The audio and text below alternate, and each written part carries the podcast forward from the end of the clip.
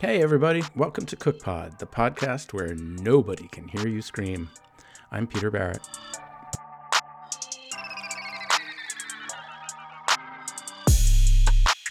My guest this week is Travis Kaufman of Folksbier Brauerei in Brooklyn. He was one of the founding partners of Frankie's Empire and has since gone on to create one of the most interesting breweries in the whole city.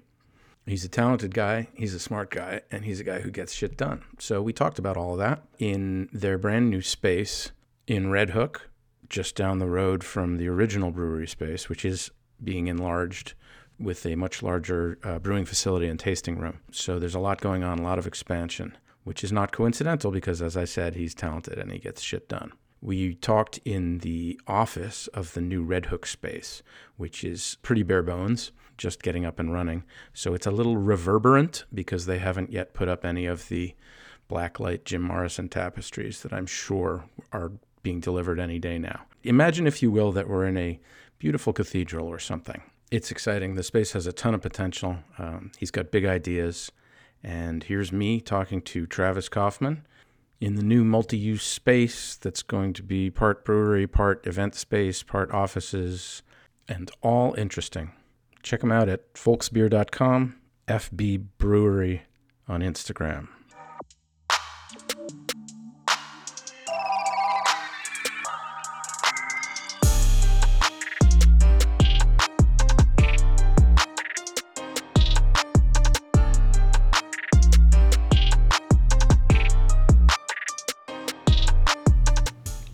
Excited to see. I mean, the other space is exciting enough, let alone all the potential that you've got here. This is like, you know, it's a really big lift. You know, they're building the equipment, but it's, you know, three years coming. We designed it. We originally designed it for that space, and then it was delayed, and we found this space in the meantime. We're like, well, it's too big for over there anyway. Look at this spot. You know, I just want to give myself options as well. Yeah. Yeah, and you've got a lot now. Yeah, I mean, it's it's a lot to manage. It's like a, a wild ride, let me tell you. Sure. You're going to have to staff up, I imagine. We're pretty staffed up for. You are? Yeah, because the beer we're making now is so the way we're doing it is so labor intensive. It translates to four times as much beer on the bigger system. Huh. Yeah, Interesting. same amount of labor. Wow. Same schedule essentially, and it becomes easier on everyone. Economies of scale, right? Yeah. Well, automation, scale. Mhm. Yeah, but scale with beers is what it's all about. Yeah. Because And this is this is year what now for this? for Folksbier, Yeah. Uh, we started in 2014. We opened the tasting room in 2016, and uh, so this is you know four years, I guess. And the, the you said the opening date a couple months away, so you'll be you'll be fully open by for spring for, with the new expanded space on the other building. Yeah, absolutely, and um, you know we'll have a little additional hospitality space over there as well. You met Zach; he's sort of ramping up to Right. to do a food program, and we're going to try Cool. to do more events. And a Is it little- like sit down kind of situation, or more like catering a, a ballroom kind of space? He, um, right now we do a very casual service where people order at the bar and, you know, depending on how busy they may or may not even get a number to take back to their table. Right. And then we'll bring it to them or they'll come, they'll just kind of wait for it. I think we're going to stick with that, but we're also on some nights going to do a supper club with Zach and he's, he has a bit of a following because he did a Oaxacan street food supper club Nice. um, for a while. So he's going to continue that, and we'll you know start with like 20 seats at a time and try to do a really nice job. Yeah, yeah. Build it organically. build it. Know. Yeah, that's cool. So, um, so you're from Michigan, right? But not the UP, just northern. The northern lower continent- peninsula. Continental Michigan. Yeah, uh, the northern lower peninsula. Everyone knows where Mackinaw City is. Right. We're, we're just south of that, and Right. on the Lake Michigan side, And a you- little town called Harbor Springs. And you, um, you said, I believe you said you come from like a, hunt, a family of hunters and outdoor people. Yeah, well, farmers. Farmers. Um, my parents were um, Mennonites. They were raised in Mennonite communities in southern Michigan and, and, and met there um, in Midland, Michigan, and left the church and were more progressive, you know, than their family. But their family was already pretty progressive. My Right. grandfather. Um, Well, and Mennonites are almost sort of like the progressive version of Amish, right? Correct. They come in like every flavor. My grandfather worked for Dow Chemical. you Okay. know, yeah. No horse and buggy situation. They also had horses and They also did. Mm-hmm. made sauerkraut every year and had a giant farm. Yeah, as, as did my parents. So yeah, I grew up with a, a milk cow and um, weaned on goat's milk from our goat. And you know, one of my chores was milking a goat for a while. That's cool. Chickens, livestock. Got to see everything from you know slaughtering animals to fostering animals in a giant veggie garden. Yeah. Yeah. Uh, that's good. It's good. I think it's it's a terrific way to learn how the world works. Yeah, definitely. You learn a lot of stuff. You know, I grew up just naturally with a lot of mechanical aptitude and curiosity. Uh, and, you know, sauerkraut, actually, I mentioned it, is, is something that got me into fermentation because I had this idea of, you know, you take a thing, the right thing, because my dad was passionate about the, the sauerkraut, Yeah. the, the cabbage that he grew as well. And you treat it a certain way, add the right ingredients, and then keep it at a temperature over time, Yeah. and it transforms into something even more delicious. Yeah, yeah. Um, yeah, my grandfather made pickles and I learned from him. Indirectly, he didn't sit me down and teach me, but I watched him do it and it Yeah. stuck in my head. Yeah. So, you know, 30 something years later when I move upstate and, you know, become a hipster gentleman farmer, I actually knew how to do it. To make lacto uh, To make, yeah, in his case it was cucumber pickles, you know, dill, dill and garlic, but uh, yes, the principle applies to anything. Amazing. Yeah. Did, did he teach you to put uh, grapevines in there? He didn't. In, in fact, it's funny. I'm about to write a piece um, that uh, discloses this uh, the two ways in which I upgraded his recipe to make it uh, better for me, and the, the using uh, leaves uh, is one of them.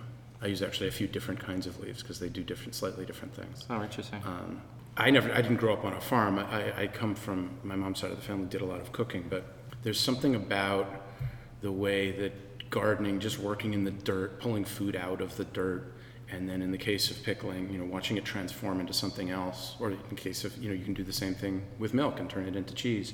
You, you understand that, that these microbes are there for you yeah.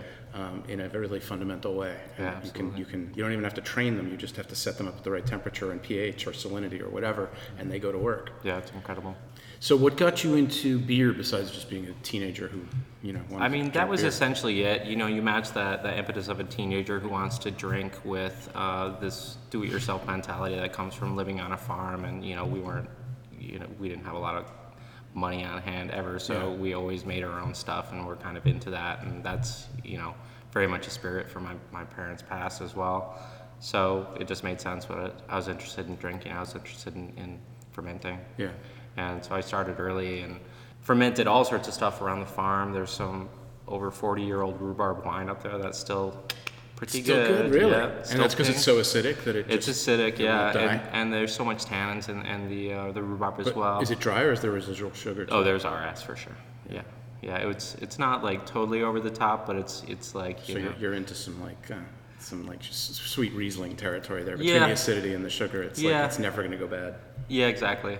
It's it's pretty well balanced, but you know, it's, I'd like it's to try that. Yeah, there's there's bottles. And you made it when you were a teenager. This Yeah. rhubarb wine. hmm yeah. So how did you learn? I mean, obviously you're you know making pickles and things, but like in terms of the specifics of um, you know like you use an airlock to make alcohol that you don't use for pickles or vinegar, for Sure. example. Like how did you? Was there some kind of home brewing book that you found, or I learned uncle? I learned beer making from a friend uh, in Michigan, and he taught me how to build a system out of five gallon buckets, and you drill a million holes in it for the lauter tun, and you know taught me basically how to do an all grain you know steep method. Mm-hmm. Um, that worked really well, and it actually made great beer. Um, and the water in Michigan is kind of perfect for for beer, so that helped a lot. In too. what way? What's uh, Uh, what the makes it perfect? minerality, Yeah. so it has a lot of ca- calcium in it, and, and just the pH is like real, really good for that. So it's a little that would make it a little basic, a little le- Mm-hmm. Yep. So it's it's higher than seven. Um, yeah. Not only that, the salts and, and the minerals just really make the beer delicious as Really, well. they just add. com- So it's like you're using mineral water, Yeah, right? Like, essentially. like Perrier or something to make your beer. Yeah, yeah. And really clean as well, so Yeah. it makes just cleaning everything a little easier as well. And so this buddy of yours, the, the he showed you the system. He showed me the system, taught me the basics of how to brew beer, you know, in the spirit of the prohibition style of beer making in Michigan. I would mm-hmm. say that, that people still execute up there. Yeah. at their homes. Right. Yeah, um, and if you do it properly, it's okay. It uses bleach, unfortunately, as To your sterilize, sanitizer, but then you rinse everything with sanitized water, so you're not putting bleach and everything. It's, it's Right. tedious, but it, it works. I think And so this was, this was a while ago, right? We're talking, what, like 20, this is 20, 30 years ago? um, Yeah, probably 95. Okay. And, and so back then there were sort of homebrew shops and stuff. There was really barely an internet at that point. So where are you, like, obviously you had local sources for grain, but Yeah. in terms of malting, you weren't malting stuff yourself, were you, or? No, there was there was a homebrew store near us. There was, Uh. Yeah, Pete's Pipe and Barrel in Petoskey, Michigan. So that was a good source. But I was, you know, I went to college in 1993, so Mm-hmm. I was I had access to all of Southern Michigan as well, and so I'd hunt down brew shops down there. Where'd you go? Uh, Albion College in, in Southern Michigan. Okay. Albion, Michigan. What did you, what'd you study? I forget. You told I me. studied uh, biology and earth sciences Oh, okay. uh, for three years, and then um, fell in love with photography and switched to art, Nice. As a young gentleman does. Yeah, I and, noticed that. Dude, I went to art school twice. and- And then I, I actually ended up leaving Albion and going to University of New Mexico uh, to graduate, and I graduated with BFA in uh, sculpture and photography Wow. before before the digital camera. Yeah, yeah, yeah. yeah. It's funny. I had to relearn photography because I learned it yeah, in darkrooms and stuff. And That's I, I can't say I miss it honestly. Yeah. Uh, I loved it. I still, I still like the dark room. I carry mine around with me, hoping I'll get Do it, you? get to set it up. Well, you again. got space now, man. I do actually. Yeah. in the basement, right? Yeah. Um, so, at what point? I mean, I assume you had various jobs and stuff, right? And you knocked around Michigan for a little bit, or did you? Because you went to New Mexico, did you come to New York right away after that, or you bounced around a little? I lived in New Mexico for two years for school, and um, I was very ready to leave when I did. But actually, now I miss it. Uh, it's an interesting place. There's there's a lot of great things about it. Um, but I pretty much left directly after I graduated and moved to Portland, Oregon, and lived there for a couple of years before coming to New York for graduate school. And were you brewing that whole time? Uh, not. I was in New Mexico, but not in Portland, Oregon. Um, that was the only city that I didn't brew in. I brewed in everywhere else. Yeah. And what'd you go to grad school for?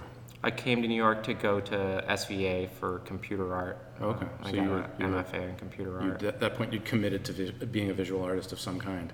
Yeah, well, that's what I yeah I thought, and um, you know I was at that point sort of interested in making a living as well. Yeah. So um, SVA was had a really good art program with a, a really great professional track record at the time. And were you thinking like um, like 3D sort of animation, like movies? I wanted to be um, an art director for, for new media essentially.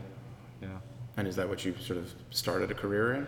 Um, yeah, I did. I, I graduated from SVA in 2002. Mm-hmm. Unfortunately, and the, the economy had changed a lot from when I went in. Yeah.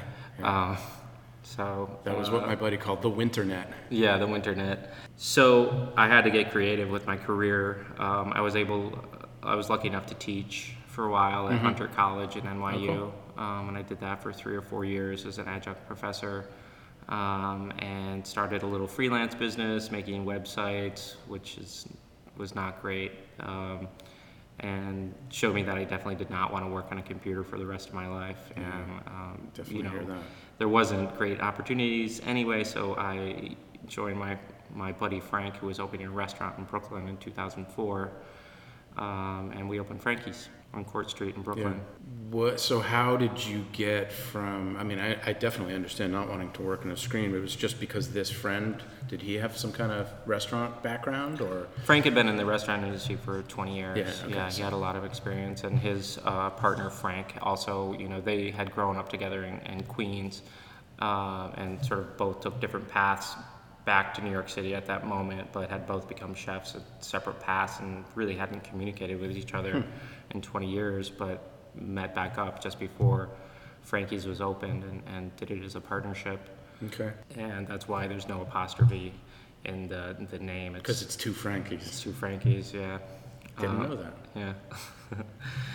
and uh, they, you know, we, we experienced a lot of success with that restaurant really Yeah. fast. It was great. Yeah. Um, so that was what year that it opened? 2004. Four, right? Okay. Yeah.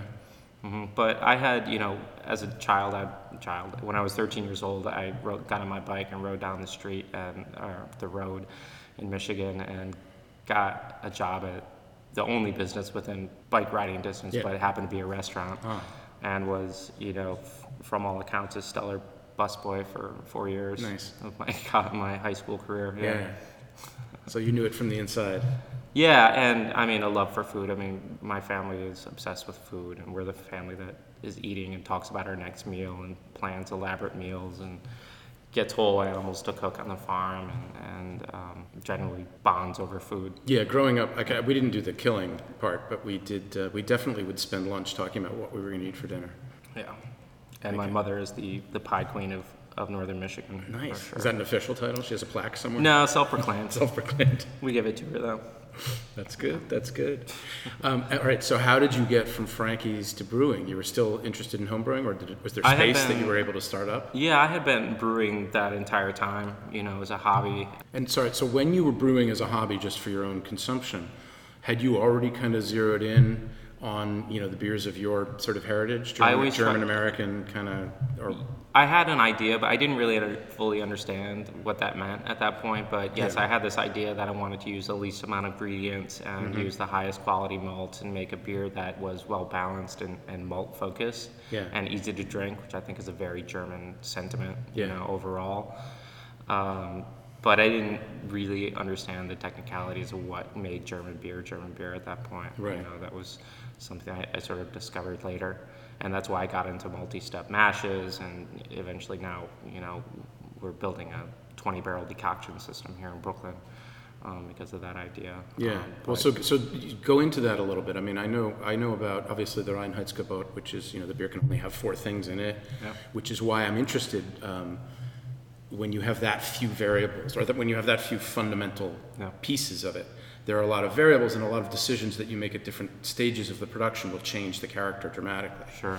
And so I'm sort of interested in how, um, given that really sort of heavily ramified decision tree, Yeah. how it is that you sort of carved out these particular paths as being the, the most rewarding in terms of the product that you wanted. And I was trying to make the sort of the the lightest beer the most delicious possibly you know possible way. I was trying to make the, the best beer out of the least amount of ingredients and the lightest beer, and to do that, um, I was doing a lot of brewing and just trying to focus in on technique and, and cleanliness and all the, the stuff that you do to just get rid of all the variables so you can really start you know focusing on what the beer is doing. Yeah, and uh, found a recipe I, I wanted to work with and pretty much didn't make anything else after that. I wasn't like an experimenter. I just wanted to like make this beer that I had in my head. right, right, You know. right. And but it took a while, I assume, to get there, right? It did, yeah, years. And I, I had I had a recipe that I was working with, and um, to take it to the next level, I, I learned that I really had to get into multi-step mashing, which is you know most beers in the craft beer movement is made by a single mash infusion, where you just take the barley and you put water at a certain temperature on it, and it converts the starches into soluble sugars and, and you get a bunch of like this bucket of different types of sugars Right. and that's it and you're really relying on the quality of the, the malt itself to get you know the sugars out of it Right. and you get a rainbow of sugars ranging in from you know completely fermentable or highly fermentable to not fermentable at all and the uh-huh. ones on the that end of the The, range the yeast can't. Metabolize it. Yeah, they're just broken or caramelized, and, and the yeast doesn't know what to do with it, and it can't can't digest it, so it stays in the beer. It's residual sugar, and um, in that single infusion style, there's a there's a decent amount of that inherent in that that style of making beer, and so you get a consistent product, um, but it always has this this weight to it from these unfermentable sugars, and as a brewer, that's sweetness in the end product. So knowing that, you will usually bump up the hops a little bit to sort of balance out, Right. you know, with a little A little bitterness. bitter, yeah. And that's essentially right there. What I just said is why IPA is the prevalent beer in the American craft brewery movement. Right. Is that exact reason? Because inherently in all those beers, because of this, the way they're mashing, there is a significant amount of residual sugar in the product, and you have to balance it out with hops. Right. And, that sugar also, apart from it's not doesn't really read as sweet necessarily, but it gives it a very round mouthfeel, right? And it makes it sort of coat your mouth. Mm-hmm. It gives it a velvety, Yeah, s- it's like it's, taste texture. It's like the most delicious caramel malted flavors. You know, it's Right. it's really great. But if you're trying to make a light lager or a really light ale, you don't want to overhop it and you can't have all this residual residual sugar in it. So to really get below five percent, four percent, you know, or even two five percent, you need to do a different style of mashing, Right. where you're taking grains that have been malted less or modified a little less. So the starches are a little bit more complex. Uh, and to get them out, you sort of have to massage them through a range of temperatures. I see. Um, so you're you're catching them at different temperatures to sort of release more.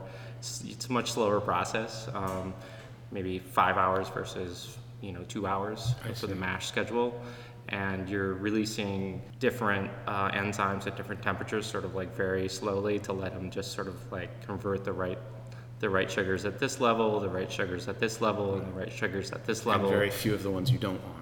Very few of the unfermentable ones. And you end up with a much more highly fermentable wort at the end of it. Sure. And, it, Um, and so it goes basically dry or f- nearly fully dry. and you can make a really, really dry beer without over hopping it. And that's essentially, you know, what I discovered I was looking for in beer. Yeah. Um, and it's a very German idea.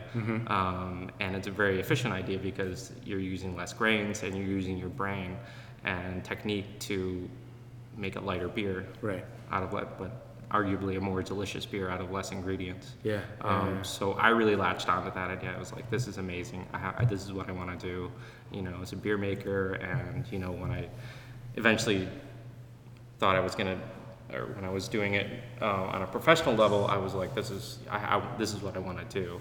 And so even now we use a, a direct fire system and a HERMS coil to do it, but we do a multi-step mash on all our beers or tailor the mash to the, the style much more so than I think most breweries do. Yeah. Um, I think the, the American craft brewery movement is, is everything, and, and people do all sorts of different stuff. So there's definitely people step mashing and, and whatnot, and there's even some decoction breweries um, open now on the West Coast. But in general, the technique is single mash infusion, Yeah. and to the point where most systems are two barrel systems that probably aren't even, you know, the mash tun might not even be heated. You know, it might just be designed to mix it in hot water, and that's it. Hmm.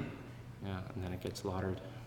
And um, and you came to this, I assume, in your career as a as a home brewer, it coincided kind of with the rise of the of the internet. So with each passing month, there were a lot more resources, I would think, online and communities and forums, right, where Yeah. people are discussing all the arcane details of this. Yeah, and you know, as a curious person, in you know, when you get interested in something, you just talk a lot about it and read a lot about it and grab like every get your hands on every single piece of information you can you Yeah. can find. And I got interested in German brewery texts and German styles and just read and read and read and tried to understand.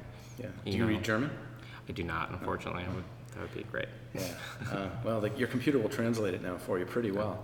Um, so, how did tell me how the how the business kind of came about then, from from Frankie's to the brewery? Sure. I mean, we had um, we had a lot of success. We opened five restaurants over seven years or Yeah, something, yeah, including whole empire. a cafe in there. Three of which are open still. Mm-hmm. Um, we closed the one on the Lower East Side um, just because of lease issues, um, Yeah. but it was open for six or seven years. Uh, and the cafe up on Court Street closed closed as well. But I'm, I'm, they may or may not open that. Not sure. Yeah. What they're working on up there, they have something going on. I'm sorry, I forgot where I was headed. Uh, just how the how the brewery came. You Uh, know. So we were sort of at the end of this big growth spurt, and um, I have to tell you that running a restaurant over time is a lot less fun than opening a restaurant. I'm sure. Um, you know what I really thrived on when, in restaurants was you know taking all that chaos and ideas and putting it into a you know some sort of order and system and and operating it and going through the excitement of opening the doors for the first time and dealing with the first customers and training the staff and making the menus and and developing the bar programs you know all that stuff is amazing i love creating but you know as director of operations for frankie's uh, it was just like a drudge you Yeah. know it's like phone calls at 6 a.m phone calls at you know midnight Uh, it was you know pretty bad and um, I generally don't don't recommend it um, as had- a lifestyle. more than more than one person has told me the same exact thing. That I love opening restaurants and I hate running. them. Yeah. Uh, so you know, I was at a point where uh, you know I had a great relationship with Frank and Frank, and um, they were encourage, encouraging me to you know find my dreams if I wanted to do something else, and and um, I had this idea that.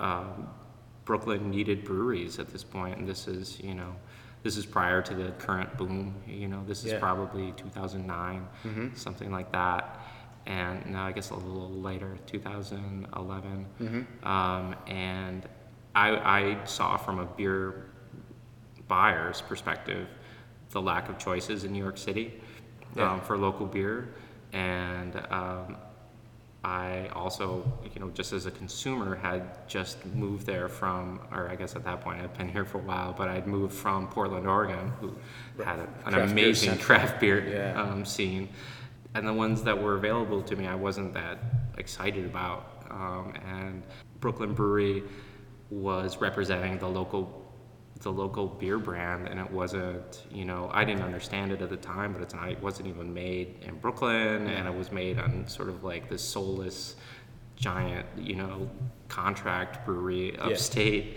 Yeah. um, and i was just like what is going on here like i do not understand and someone's got to take care of this Yeah. and the brewery Nowhere this hip cannot have a brewery. yeah, this is ridiculous. Um, and and just from buying it, I knew that I would buy it, and I Yeah. knew you know everyone else would buy it too.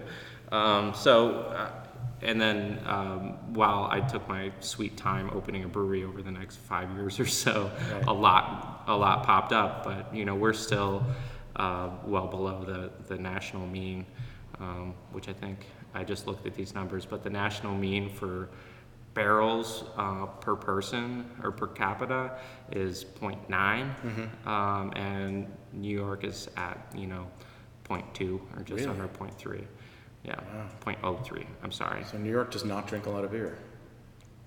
Uh, they do they drink a ton of beer they Yeah. just don't have a lot of breweries Oh, okay. So it's production. It's not yeah consumption. yeah there's uh, you know Why do you think that? And that's the whole state. So it's not just a real estate in the city thing. It's it's. that's just new york city oh, it's the city. It yeah, the city, New York State's uh, a little better, Mm-hmm. um, but there's still there's still a lot of room. But the the East Coast followed the West Coast um, Mm-hmm. for the that craft beer culture for sure, and uh, New York is just a hard place to open a business. So Yeah. it's you know it's a little more difficult to, to start up a brewery and Sure. So know. with that, if you hadn't had the capital and the, and the team from the restaurant, it would have been a lot harder for you to get your thing up and running. I mean, I started it with no money. I started with my um, salary, basically, as Uh-huh.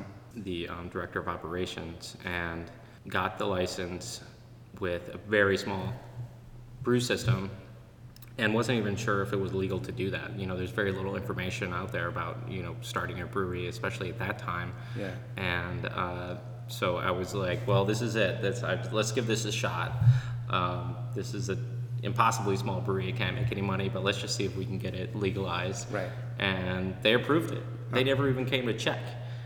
It's amazing. Wow. And um, so I was like, well, I'm going to open a brewery now. So, um, you know, prior to that, I had gotten out of my partnership with Frank and Frank so that I could get the license there um, and took over our storage space for the restaurants. It was home brewing and then eventually took over the lease. And that's where the uh, Luquer Street location is, is now. Got it. Um, yeah, so And so more recently, then you've you've expanded the lease to include the entire ground floor. Is that what happened? Yeah, so shortly after um, we got our license, or a couple years, they um, there was a someone at the end of a 30-year lease had, had the bulk of the building, um, and they uh, were electrical contractors, and were just moving out. Um, and after 30 years, and we had been looking for a spot to expand. You know, we couldn't stay in what was our storage space Yeah. forever. We Yeah. knew it just wasn't big enough to, to really function as a, a production brewery. Um, and we we went ahead and took it. We had great relationship with the landlady, the DeVitos, and um, we took it over. And at that point, the, the laws actually changed because prior to that, there was, as a microbrewery, you couldn't have a tasting room, and then all of a sudden you could have a tasting room. Um, they changed the laws when the uh, the farm brewery license came Yeah. out. When they added that, they also Sure. granted Yeah, the. that was uh, a big deal. yeah, it's a huge deal because prior to that, you couldn't walk into a brewery and buy a beer. Yeah. Yeah, you could buy a shot, you know, like a, a glass, and Right, you could get a free, be- a, a free beer with it or something like that. But you couldn't, you know, just go in and drink beer like Yeah. a bar. Um, so that was huge for us, and we, you know, we capitalized on that and opened that little tasting room. Mm-hmm. Um, So what year was it that you got started? If it, like you got your license, 2014. 14. Yep. Um, and how, um, like, what did you open with in terms of your product line? What, how many beers were you making? So I had, uh, I was focusing on, I didn't have a lot of cellar space, that I didn't have a, a strong glycol chiller, so I couldn't make lagers yet. Ah, okay. So I was focusing on this uh, sort of that ale recipe from my homebrew days, Yeah. which was sort of, you know, a northern German style of ale. Um, that I called at the time German American Pale Ale because it was it was a mashup of, of, of those styles. Um, and it was named Morning Dew, and we still make a version of that beer, but it's it's it's not the not the same. Um, It's not the original recipe. no, it's much better. Um, but uh, I offered that, and then I took that recipe and made a dark version of it with some um, dark rye and some other grains, and uh, called that Echo Maker. And those were sort of my dark and light beers that, that I rolled into the market with. And um, soon after that, got into making lagers. And then once we were wrapped our heads around, you know, going, you know, doing that in a res- Because it's a more involved process. it's a more involved process, and there's also a lot more room for falling off the rails Yeah. uh, as far as off flavors. Ah, Um, okay. The yeast is very finicky; it wants what it wants, Mm-hmm. and um, you know the types of sugars that you produce are harder to produce um, f- to make those light lagers. You know because of the reasons I mentioned before.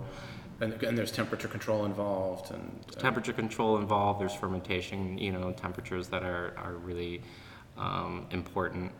And if you mess up in any way, you know, the off flavors come through really quickly in that scenario. Not a lot to hide behind. Not a lot to hide behind, yeah. So um, that's been, you know, that's been a pursuit of ours and we'll continue to sort of be our focus, as, especially as we open our new location. And you said when you, op- by the time you opened, you said there were a bunch of other breweries in Brooklyn, right? Because it had taken you a while to get. Yeah, I think I think at that point, you know, at least ten or twelve of them have popped up, and you know now maybe we're at close to thirty or a little over thirty. And so how was the, uh, how was the reception when you got going? Did you get off to a good start? It was great. You know, I was lucky enough to, to have a built-in clientele in Prime Meats, so I had this. You know, they were pretty much able to make everything I would I would um, take everything I could make at that point. Yeah. and uh, also had just a great platform for feedback and, and you know promoting myself there. Yeah. We generally just you know put it in the back of my car and drive it around. And uh, you know I had a handful of You, clients. you were your own rep, basically. I was my own. Yeah, I made the beer. Um, I cleaned all the kegs and I delivered the beer. It Wow. was an interesting time for sure. Did So you have partners, like business No. partners? It was just you. I had opened it with you know uh, the brew system you saw today, which Yeah. was you know a glorified homebrew system. Yeah. Um, and that was it. So I didn't need investors. You know, I think I took out like a personal loan to buy a couple of those fermenters, and I just like, I'm gonna do this. And it was a really intense learning curve, and I, I definitely had some help um, from a, a couple of professional brewers that I eventually hired to help me, you know, Uh-huh. make the transition, understand, you know, the Yeah. difference between home brewing and um, and professional brewing in a, in a meaningful way. So what are what are a couple of those major differences apart from I mean scrupulous hygiene I guess factors in at every level, but but in terms of scaling, like what what are some of the tricks that you don't know as a home brewer? It's mostly equipment related Uh-huh. um, and timing um, because once you go up to bigger scale, chilling your wort takes longer, but you don't want it to because you'll get off flavors. So you have to figure out how to do it quickly, um, and just the way you handle beer on a big scale is really important because the amount of oxygen that you put into it at certain stages is very important. Mm-hmm. You know, the amount of oxygen in the vessels that you're going into is really important sometimes. And so like wine, you want to minimize that? Is that the some for the most for the most part, yes. At other points, we're actually pumping oxygen into it, but um, for the most part, yeah, we try to minimize contact with oxygen. Um, generally, oxygen, especially in lagers, um, will result in, in off flavors. And um, and so then you, you hired these guys as you started to increase Mhm. production and become and did your product line increase from one Yes. white, one light, and one dark? Yeah, we started making more. We started making a, a, a dark lager and another pale ale and um, built it up. And um, things really kind of catalyzed when I hired uh, my current head brewer, uh, Joey Pepper, Mhm. um, who is one of this year's Star Chefs, Rising Chefs. Wow. And he uh, brought a lot to the table just with sort of like knowledge of the industry and beer knowledge. He was working at Torst uh, in Greenpoint um, and just had a really keen um, instrument Yeah. and really understood beer in a way that you know was both a good healthy dose of science and a healthy dose of aesthetics, which is, is rare. Usually, you find people are you know more science oriented, but Yeah. can't really taste it, or people who can taste it and have no idea how to make it. Right, right. So it's like you're an artist or an engineer, but not both. yeah, so he, he's he's sort of a, a great mixture, and he um, was just a very curious and advanced homebrewer, um, and you know another person who's just you know obsessive and curious and reads a lot and does a lot of research and is able to sort of make intuitive leaps and put put things together and, and make it work.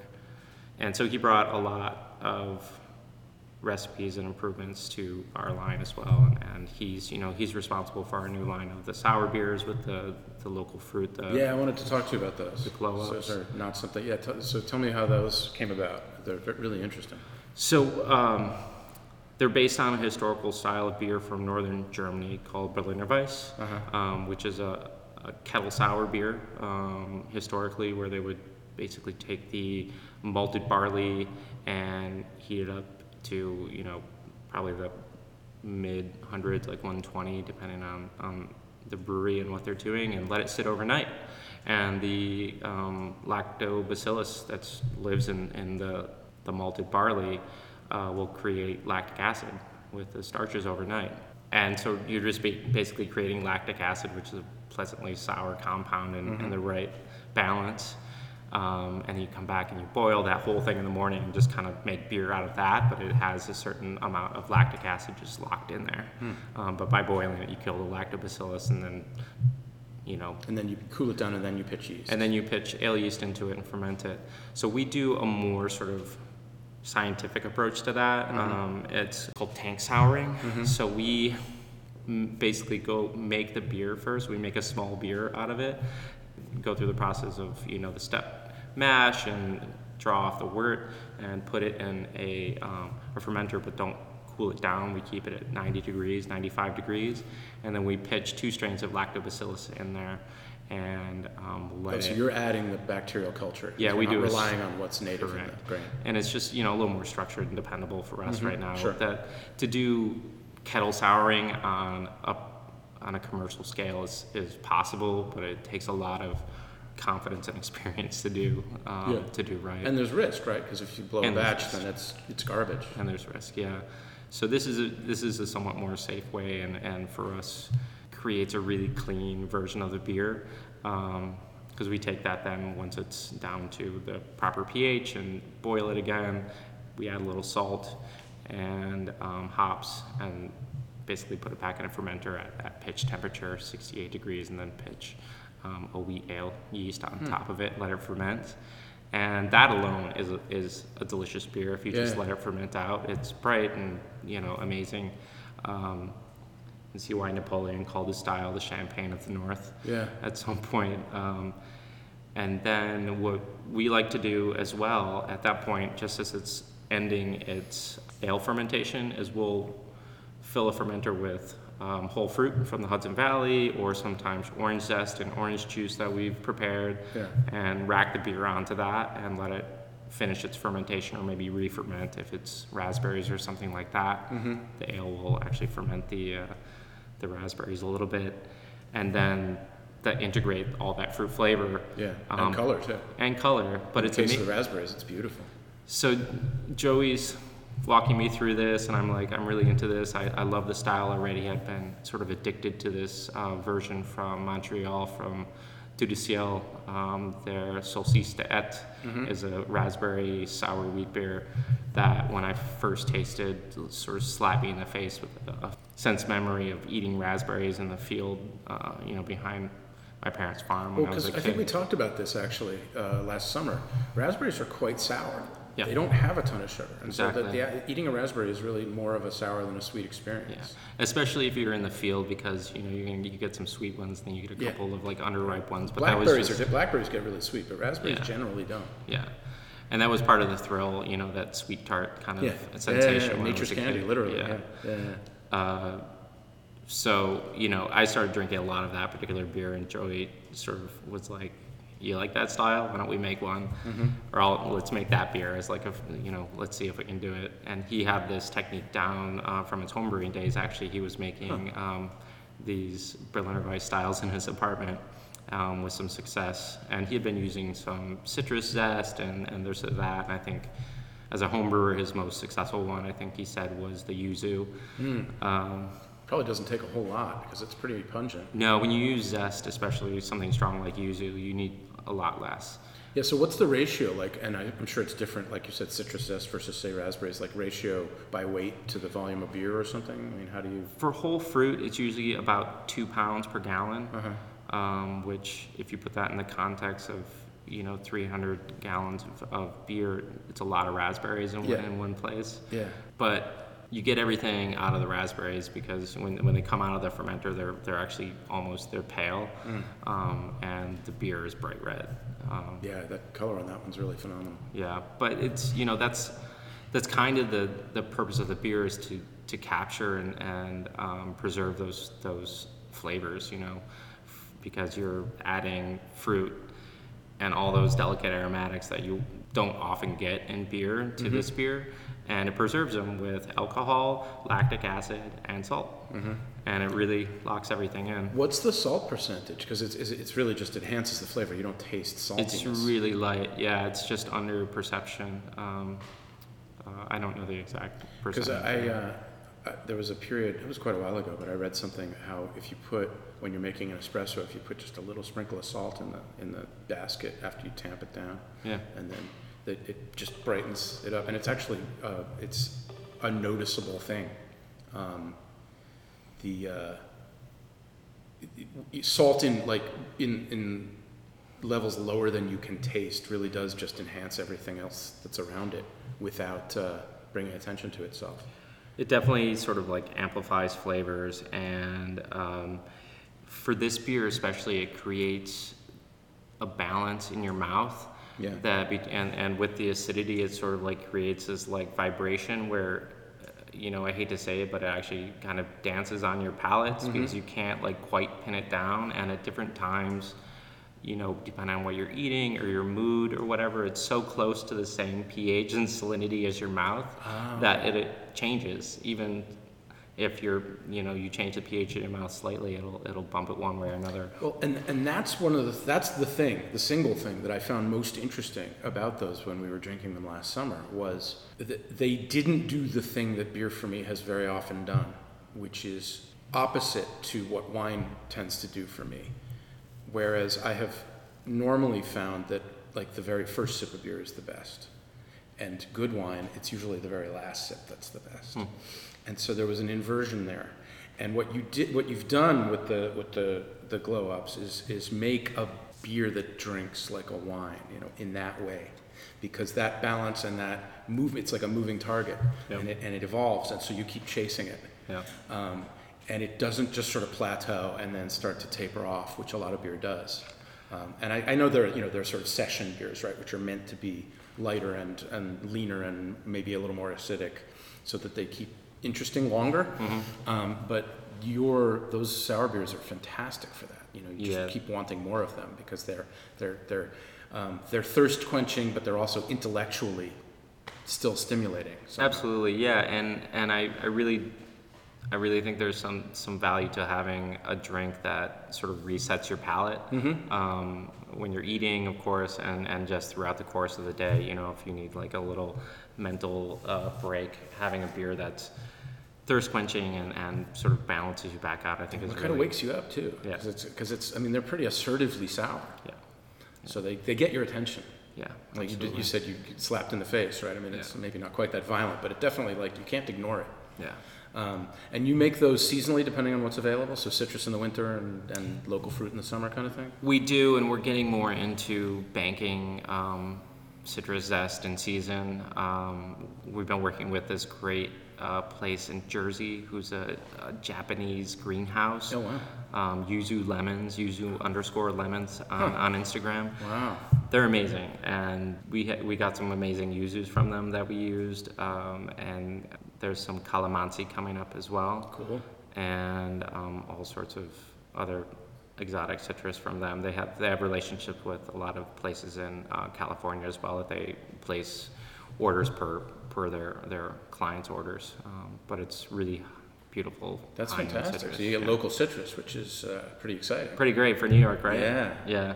And then um, other things like the, the stone fruit, we obviously have to go up to the Hudson Valley and just Mm-hmm. sort of scrape every farmer's, you know, inventory and try to but you can take ugly fruit, right? So you can, or do you not? We is there- generally no. No. You know, you'd think so, but it's it's not. Unfortunately, it's not like that because the quality of the fruit is so important because it, it's like a direct translation. So like what you would put into your mouth is what you taste in the beer, So which is part of the charm of the beer. But Right, but unfortunately, you can't take bruised fruit. can't take bruised fruit. You would generally we get fruit slightly underripe, Ah, ripen it, and then process it and freeze it, and then hold it for for brew day. But that allows us to harvest peaches in um, peach season in New York State, and then save them all year long, and then you know we'll be able to release So you like juice, or you sort of puree them and then add the pulp to we it? just, we, yeah, we don't even puree them. We just uh, ripen them and, and literally just squish them in our hands and drop them in the bucket with the pit. With the pit? Yeah, the pit.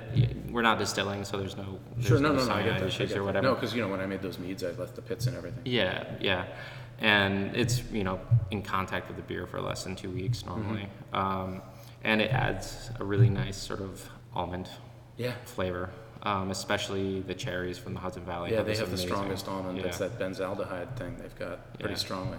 It's interesting, and they also those cherries also produce um, the cinnamon,oid the Yeah. cinnamon flavor. Yeah, they do. They do. It, it's um, it's really interesting to me how you know cherries are obviously one of the, one of the great fruits of the world, but the this, the pit of a cherry is almost a completely different animal in terms of the aromatics and the yeah.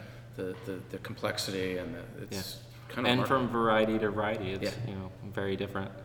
Um, so we uh, we use the Morellos, and we also use um, uh, Montmorency's Mhm. um, from the Hudson Valley, and um, we're developing more and more relationships with those farmers. But right now, we're sort of like you know they're they're getting used to brewers coming to them. Mm-hmm. But in general, their business is to harvest underripe fruit and try to take it to the market. So Sure. we're trying to get them to harvest ripe fruit and give it to us. And Mm-hmm. Right, it's right. it's a lot. It's a lot to sort of convince them right now. But I bet. I Yeah. bet. But I guess if you're placing a large enough order, it's an incentive for. It's it's. I think it's going to take years, and Mm-hmm. you know this is this was my second year, and um, the farmers that I made good relationships with the first year were great this year, and you know I made a lot of new relationships. So it's just going to be about fostering those, and eventually it would be amazing to sort of lease trees from them. Yeah. to be able to harvest the fruit the way we want, which would be in as it ripens at full ripeness, and then process it and freeze it. But wouldn't that, that would mean more trips, right? 'Cause- It would definitely be a lot more labor intensive and more trips, but um, you know you have to do what it takes. Yeah. Well, I Yeah. mean, as long as you can recoup, you know, it, it, then it's a viable business, right? Yeah, absolutely. But you know we, I mean we take that and we preserve it in alcohol indefinitely. We haven't seen these beers go bad even after you know a couple years in cans. Yeah. Mm-hmm. Well, yeah. I I imagine again the, the combination of there's no sugar, but the salt, the acidity, Mm-hmm. Um, those are great preservatives. they're they're great. So it's worth it, and you know we have to charge a little bit more for those beers, but it's you know we're learning how to sort of signal our clients that, that it's a quality product. We're putting into nice champagne bottles now. Oh yeah, is that what I saw in the in the back room of the other space? Those, Exactly. big, those were magnums too, right? Yeah, we have Magnums and 750s, and then we brought the we got the little matching 375s as well. Sweet. So you can Um, order a split. Yeah, Um, so what's the? Uh, I mean, you've only been doing it for two years, so you don't know. But in terms of age worthiness, I mean, are these going to be like your rhubarb wine from when you were a teenager? Are they going to stand up to decades? I think? think they'll stand up, not decades. No, um, I don't. I think it would need more sugar. Um, Right. And I have to believe the color is going to fall out. Yeah, the pink quick. one will probably get a little. Yeah. So I mean, like all beer, it should be. It, I you know we encourage people to drink it fresh, Mm-hmm. and it, you know it gets better for six months to a year, and then it you know it isn't going to get any better. But we haven't seen it really really fall Right. off. Well, and it's kind of a summer jam too, right? I mean, it's it's it's your outdoor barbecue and picnic situation. Yeah. Great with cherry pie, I bet. Yeah, absolutely. Well, we're actually um, working on a rec- uh, recycled bagel um, version of this beer. So Really? we're working Ooh, with Tell a me local, about that. That's cool. a local bagel guy, um, uh, Noah from um, Black Seed, Mm-hmm. is uh, approached us to, uh, you know, take his leftover bagels and see if we could pull sugars from them and ferment it and see if we could, you know, do do a beer together that way. So we are so far it's it's looking pretty successful, um, and part of what he uses in his bagels is um, this local honey. So we tried to in, instead of using some fruit uh, to condition it at the end, um, we used a little bit of his honey. Um, so it's in the fermenters now. It's it's it's a big question mark. Yeah. So you're at your your bottle conditioning, like you're carbonating Yeah. secondarily in bottle Yeah. hmm with the with the added sugar, and you're doing that with all of these or just this one? Uh, we do that with everything that we bottle Uh-huh. uh, right now, um, and we are sort of just ramping up to do more of this bottling. Um, we've done a couple of batches um, with mixed success. We have to get our technique down a little yeah, bit. sure. Well, yeah, that's I don't know. I haven't heard of a bagel beer before. yeah. Um, The bagel beer is going to be delicious. Though. I bet. Well, you know, the Noma fermentation book goes into uh, you know making miso with stale bread and, and things like that. You know, and and uh, you know, speaking of German food traditions, pumpernickel is uh, you know you use a soaker of stale stale rye to give it part of its sourness. You know, and it's great because I'll take my stale heels and you soak them, and then you add your sourdough starter and some new flour, and you get this incredibly complicated thing uh, that's just gorgeous, and there's no waste. That's amazing. Yeah. And and kvass, of course, right? Absolutely. Yeah. yeah, So there's so that's something else I wanted to ask you about is um, you know you guys produce a fair amount of waste product, right? Now upstate, a lot of these people are now using that to feed pigs and whatnot. Here, that's less of an option. So do you have any kind of ideas about how to? We've done some collaborations with chefs. Mm-hmm. Um, Andy uh, from Mark Frogioni uh, took some of our grain and was, you know, we came up with this technique because the, the spent grains are rather fibrous. Uh-huh. Uh, they're mostly, you know, the whole husk of the, the barley kernel. Yeah, Um, so we had this idea to put it on sheet trays and sort of kiln it, maybe even toast it a little bit, but Mm-hmm. dry it all the way out and then regrind it so we could get a finer product. And we did that, you know, we did that. We actually ran it through the mill quite a bit and created a really fine um, flour out of it. Mm-hmm. And that integrated a lot better and it sort of like infused the, the bread that he made with it with this like toasty, nutty, malty flavor. Was actually a huge success. It was really, That's really fantastic. nice. Yeah. And is that uh, is that a situation where the labor outweighs any possible like financial viability, or is it you think there might be a some kind of I mean, in the context of Mark Frogioni, it's probably fine, but Yeah. you know, as a as a larger endeavor, um, it might be harder. because how many I don't know pounds, tons of, of spent mash do you produce a week, a month? Uh, A lot. A lot, know. Yeah, a ton uh, right now about. And um, luckily for us, we have a, um, a partner that takes it and does make animal feed out of it. Oh, okay. Um, they're, they're a company in Jersey that recycles mostly bakery, you know, uh, waste into food for animals, Mm-hmm. which is great because it's going to a good cause and- Absolutely, and, yeah, you know yeah, being yeah. used, but also it's a lot less expensive than just hauling it away. Absolutely. And um, most most Feeding seagulls, right? yeah, I mean, even if your carting company tells you it's recycling that or, or um, using it for compost in New York City, they're probably not. They're just like, you know, saying they are. Um, so these guys, you know, have a whole business built around it, and it's a lot less expensive for us, and it goes to a good place. And you know, we've uh, also done other things like made a friend made dog biscuits out of them, which is a classic. you Yeah, I like that. it's it's interesting. We'd love to do more. We'd love to just have an animal to feed. We'd- Sure. Uh, it's ideal. tricky in this part of the world, though. Very tricky. you know, and then, then you know, if uh, if you guys end up getting goats at upstate, you still have to transport it, so it becomes complicated. It's a complicated thing, It you know, and you know, at the end of the day, it's you know, 900 pounds of wet, stinky, Yeah, sticky. You got to shovel it at one end, then you have to shovel it at the other end. It's a lot of work. Yeah, it's a lot of work, and it's you know, in the summer times, does not smell great. No. Yeah. No. Well, that's good. I mean, it sounds like you've got for the time being that, that, that this feed company is a good solution. Yeah. Uh, but I like the I like the sort of uh, the flour idea with all the complexity that comes with yeah, that. that was by far the, the most successful, you know, use of it that I've, I've seen. And, you know, Andy's a great chef, so he handled it very well as well. I But, bet. I bet. I mean, do you have any idea what kind of percentage of that flour he used in a loaf of bread or something? Uh, it's really, I think, at, you know, at most a quarter, Uh-huh. you know, that's the kind of the best you can hope for because well, it, yeah, it doesn't it's, have it's any been sort of gluten in it. structurally compromised Yeah. by all the the cooking and the fermenting. And everything. Exactly. Yeah. yeah. Interesting. So what's um, so what's your line now? How many do you have now, up from the original two, and then four, and whatever?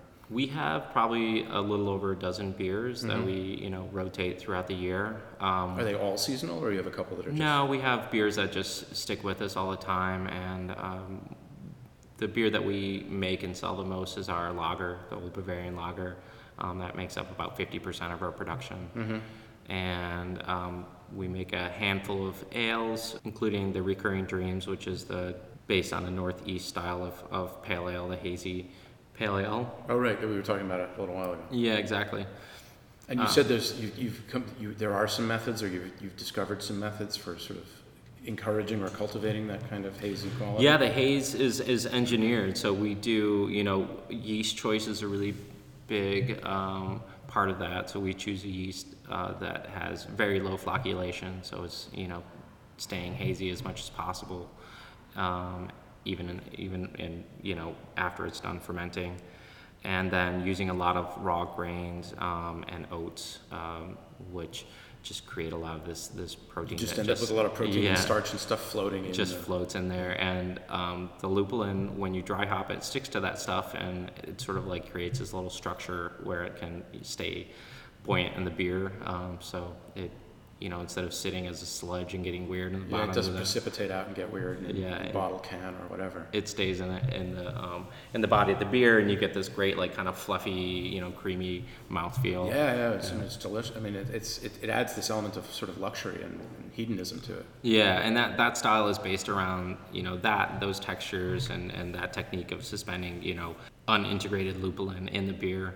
Um, and then also this idea of hop candy character where you're, you know, you have enough beautiful malt flavors to balance out the um, all the hops that you put into this thing and ideally it's you know it's in balance it's sort of like perfectly in check and then from there the hop character is just all aromatics Right. um, but then it, you know it could be relatively bitter, but you don't taste it because it has all the the, the delicious malt to kind of balance it out. Right. So it And, creates. and do you do you have particular pairings um, depending on how you malt something and what you're malting exactly? Do you have particular hops that you know are going to kind of play really nicely with like some combinations in mind, or do you sort of start over each time with a custom blend?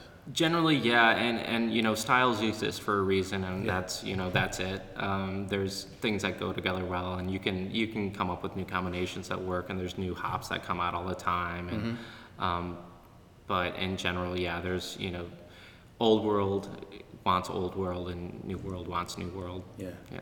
And you, uh, I mean, we had talked about growing hops. New York used to be back in the olden days the main source of American hops, and now it's all in the Northwest because Sure. the, the weather is more stable and, and that they are resi- they are susceptible to certain blights, I guess, that are Downy mildew is the big one for Yeah. New York State, and, and hops especially are really susceptible to it. It doesn't, you know, it doesn't even live on the surface of hops. It represents itself as like a viral infection in the Oh, wow, plant. it's So serious. It's it's pretty serious. and it so- ruins it.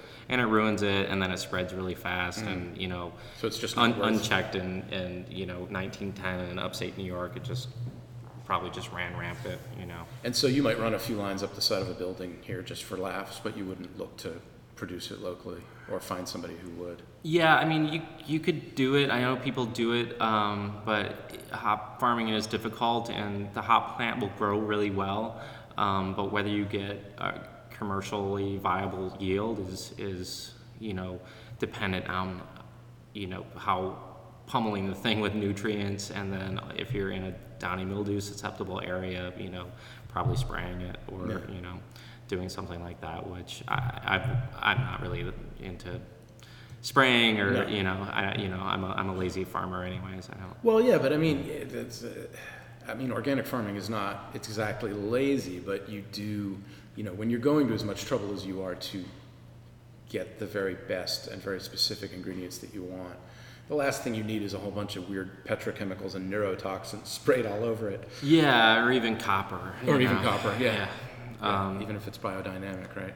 Yeah, and yeah, hops hops also just take so many nutrients. It's it's really Is it is it hungry that way? it's so hungry, yeah. And they're you know they grow 20 feet tall and 20 Yeah. feet down, and their their roots just need so much water and so many nutrients that Wow. you know when you look at those beautiful fields in the Yakima Valley, they are pummeling them, and in a year they'll deplete all the soil of their nutrients, and so they're you know putting pounds per square foot on, on um, their plants. Really? Yeah. Because you just you kill the soil that way. You can't like it becomes a superfund site because you have so much metal in your soil. Well, yeah, not if you do it organically, but to get that amount of chicken shit in there. It's Mm-hmm. oh, like okay. So you're not. I thought you were talking about copper. So No, not, no. compost. Yeah, yeah. We But it use. has to be a um, lot of compost. Yeah, we use the pelletize. uh, On, we have a small hop farm in Michigan um, on my parents' property um, as a sort of experiment. Um, And that's going on now.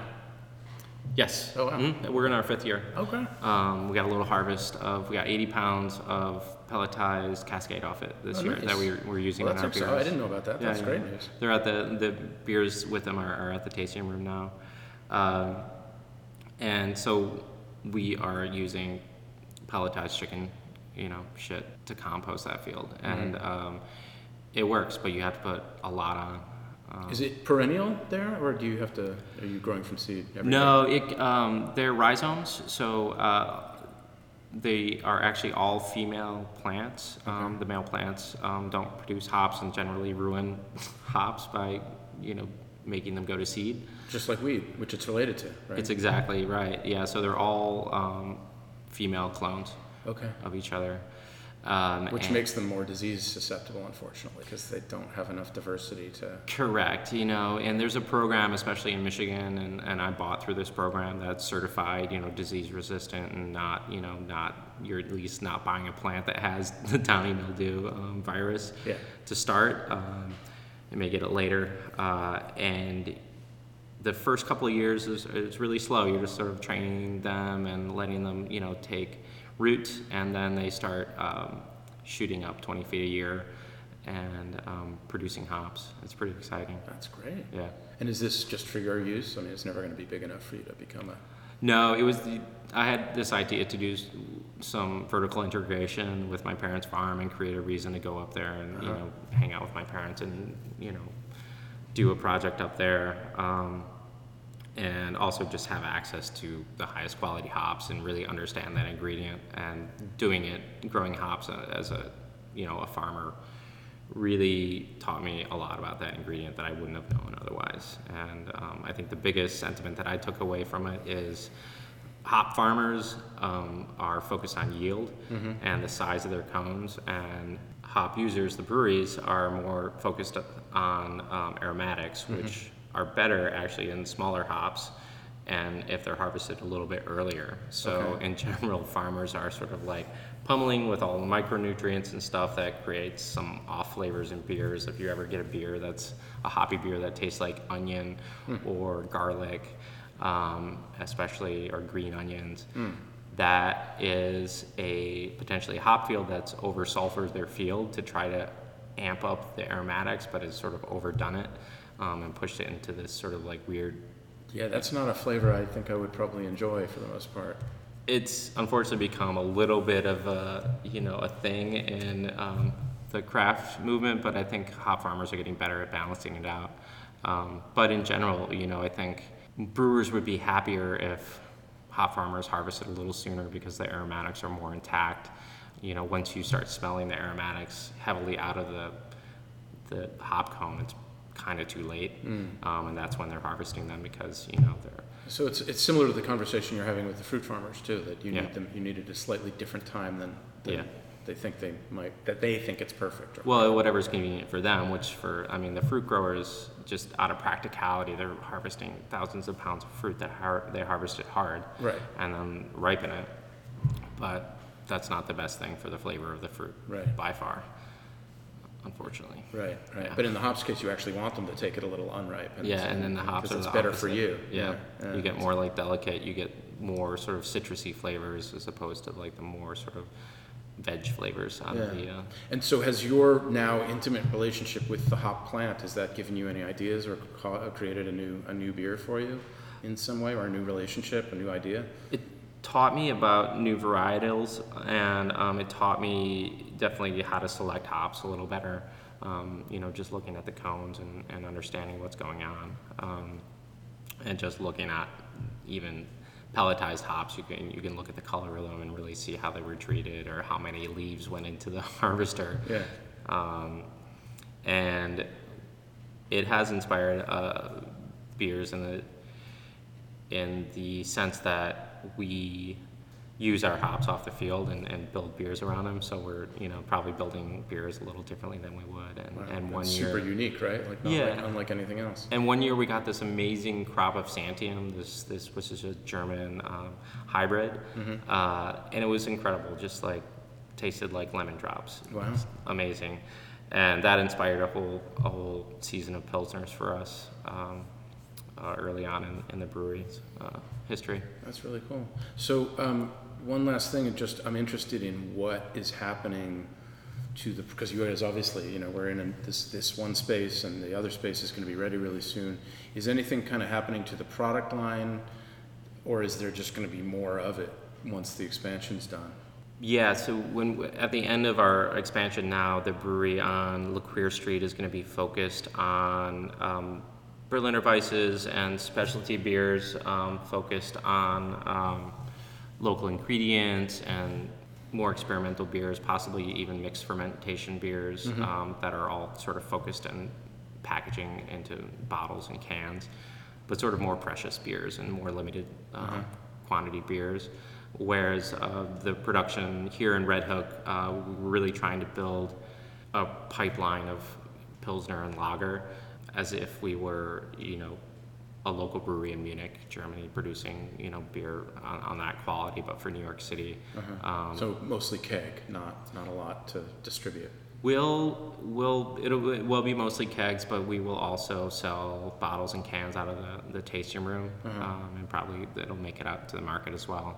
Um, so we'll do a mix, but yeah, it'll be, the idea is to provide New York City with perfect, affordable, delicious lo- local lager. Nice, Yeah. cool man. Well, thanks for talking to me. My pleasure. Thanks for having me. This was this was a joy.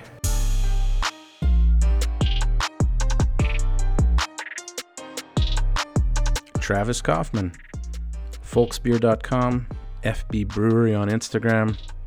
Stop by for a pint if you're in the neighborhood. It's good stuff. I'm Cookblog on Instagram, cookpod.net. Theme music by my son Milo Barrett, smilob.com. And remember, every single artisanal craft beer you ever drank ended up in the toilet.